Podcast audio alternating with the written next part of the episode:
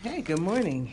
It's early. I'm here on campus preparing for our executive corporate headshots with my wonderful friend and photographer, Marcus Red.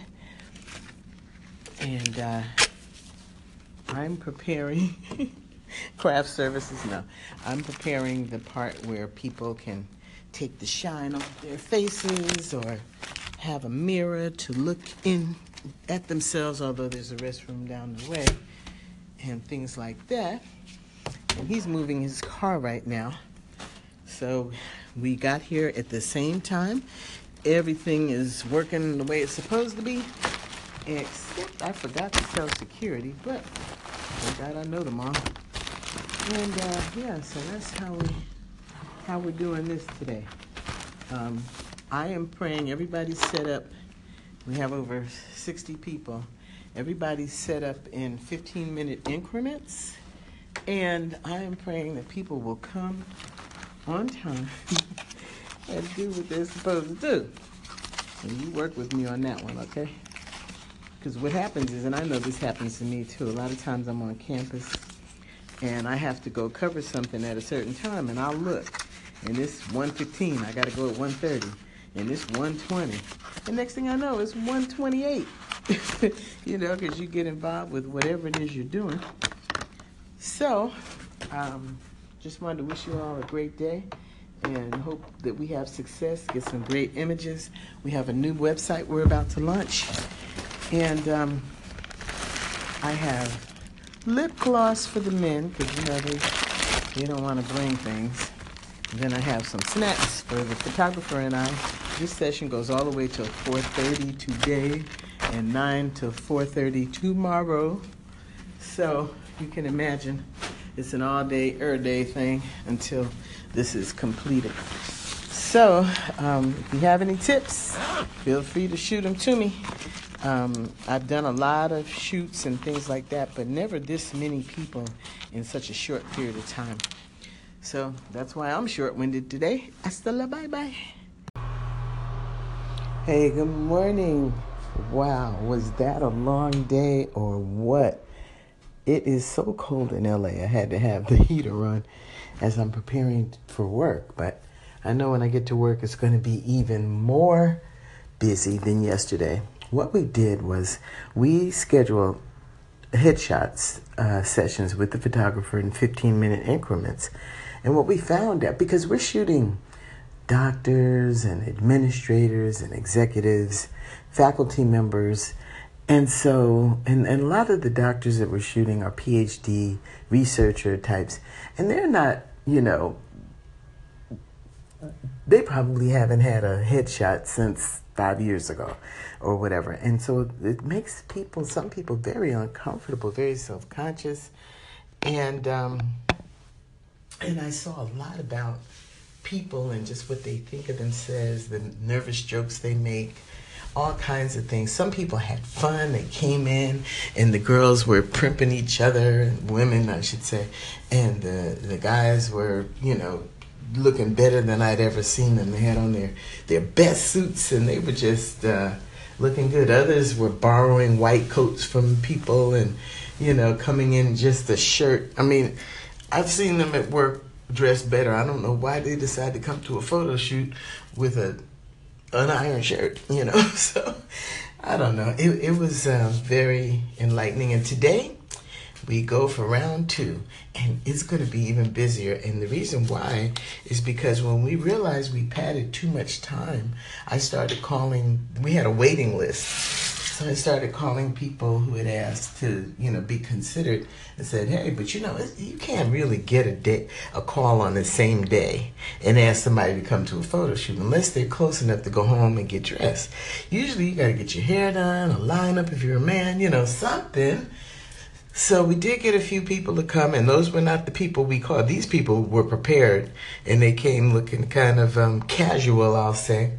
But then somehow when they got into the photo session, they stood up and they threw their shoulders back, and and that little wrinkly collar just wasn't even an issue. The lighting took care of it, and some people just commanded the camera, while others, you know, were were so busy looking at the camera or us and trying to figure out what we were doing that it was written all over their face like hurry up i don't want to be here. And so that comes across on camera as well. So anyway and it was what a big news day that we missed yesterday.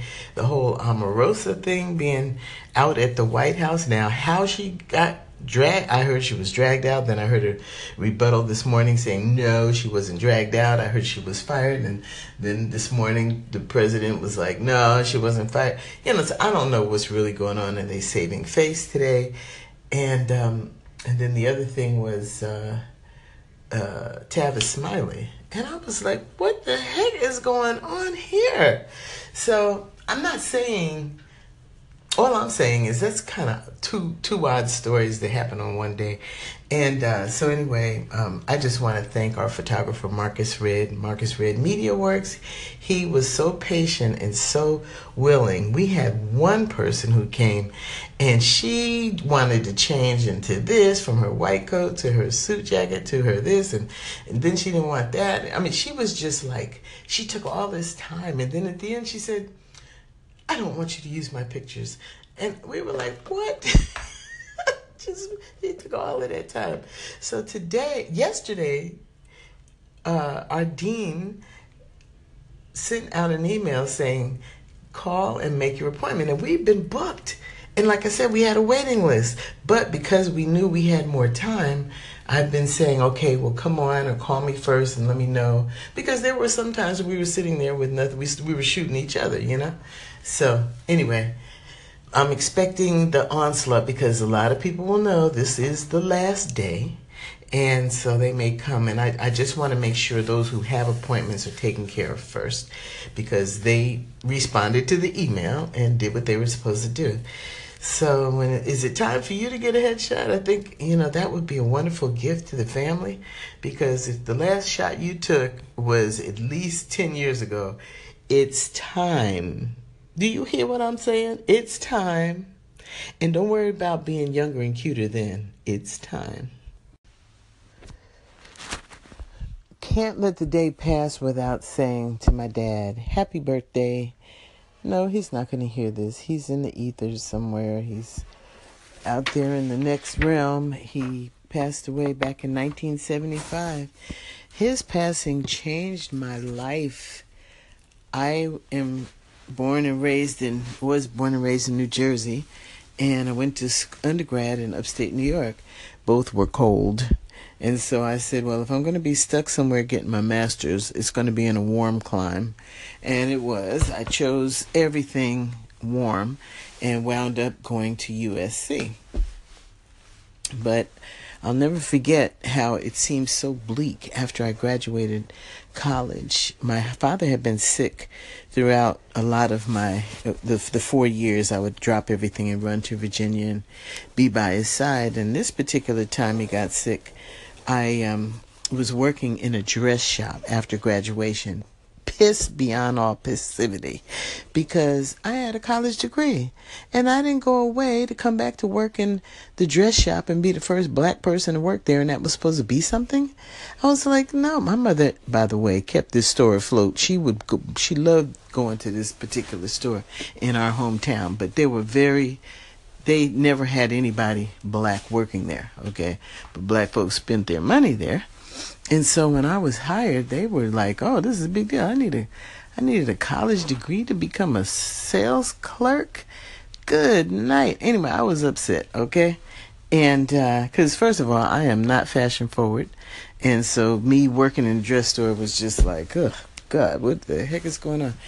And also, um, I, I wanted I had been accepted to USC, but they sent me a letter saying there was no money at all for me to attend, that they wouldn't help me. And so on August 20th, my father passed away. We got a, a phone call, and my sister, since I had this new job, she went this time. And when she called me back, she told me it was too late, and I could not believe the words she was telling me. My father, you know, I knew he was sick and all, but dying, that was not part of it. And that entered me into a club, which more and more of my friends, every day on Facebook, somebody's posting about their father, and it's a club you really don't want to be part of. I loved, we loved our father. He, he had a problem with uh, alcohol and um, but he was the life of the party you know he was very talented he was a writer piano player all of this. He always had a good camera from when he was in the service, and he took wonderful photos of us uh, as a kid, as kids. And um, now look at who's taking pictures. Anyway, today is my father's birthday, and um, when my sister told me he passed, my uncle who lived out here in California doesn't like to fly, so he drove across country and at the uh, services and everything, that was in Virginia. All that my father, my family is from Virginia, and so um, I ran back to Jersey. I, I, my, I saw my uncle, who I did not know. He lived in California. I had not seen him. He might have known me as a kid. I did not remember him. And I said, but but we all always knew who they were because anybody moves to California becomes an instant celebrity anyway, I, I asked them. I said, "Can I come and live with you?" and um, and then maybe I can find a way to attend USC. I can work my way, whatever. So he called his wife, and she said, "Sure." And that was the first of many wonderful things my wonderful Aunt Thelma did for me. And so I ran back to New Jersey, well, in a car, and uh, as we pulled into my drive, there was the postman walking up the walk. He had a letter from USC. It said there's been a computer error. And I had all this money to go to USC. So it was amazing how my father's passing set in motion not only my trip out to California, but all the other stuff that happened. That was in 1979. This is 2017 and I've been here ever since. I met a man who's, you know, third generation Angeleno. My kids are fourth generation. I thought they were, you know, Jersey kids. They were like, nah, we're from California, you know. So I've been here longer than I've been anywhere now. I don't know why I'm telling you that story other than to say, happy birthday, Daddy. You have had such an influence on our lives. We love you and we miss you. And hopefully soon, one of these days, we'll be able to be together again. Take good care. Well, I'm here at school and about to tackle all these headshots today. I'm not the photographer I'm working with, Marcus Red, who is. Today I am the assistant. Today I'm the one who gets them ready, looks at the pictures, make sure there's no lint, there's no spinach in the teeth, there's there's um, I powder them up with the translucent powder and uh, make sure there's no shine. And right now, I'm trying to plug in my electric car, but the doctor, there's another doctor here who has electric car. He's already plugged in. He's always told me, just go ahead if you see it in, because all I'm doing is topping it off. So I'm like, okay, but what if this is the one night that he didn't uh, plug in and he's only plugging in here? but I'm low and I need to go ahead and plug in. So that's what I'm gonna do. And uh, I wanted to just tell you about a conversation I had in the meantime. I hope I'm not making too much noise. But anyway, um, so today's dad's birthday, and I called my mom, who's 90 in Virginia, and I was talking to her on the phone. My sister's there with her, and she has some Alzheimer's going on or something. And uh, so I'm talking to her, and I said, Ma, do you know what today is? And uh, I said, It's December 14th. Whose birthday is? And she said, Oh, it's your father's. And I was like, Whoa, she remembered. Because we haven't talked about dad in a long time. And um, so, anyway, I was very happy to hear that. And uh, and she was very conversational today. And everything was going along well. And those of you who have someone, you kind of already know that uh, you can be having a conversation and then they'll take a left turn. So she was like, Well, I just got back last night from going to see mother meaning her mother, who died years ago. And she said, I'm down here. At, know, she's living at her house. My sister lives with her. She says, I'm down here visiting your sister. And, uh, you know, she starts telling me this whole story about how much stuff she's accumulated and how she has all this stuff in her car.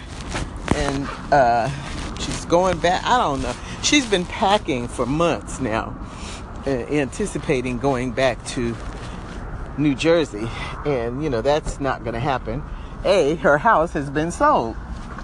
And B, uh, she cannot live alone, and nobody's going to go move to New Jersey and buy a new house so that she can be there. None of her friends are still there. And it's and it's this is what happens, you know, when you talk to people who have uh, issues with time, memory, and things like that.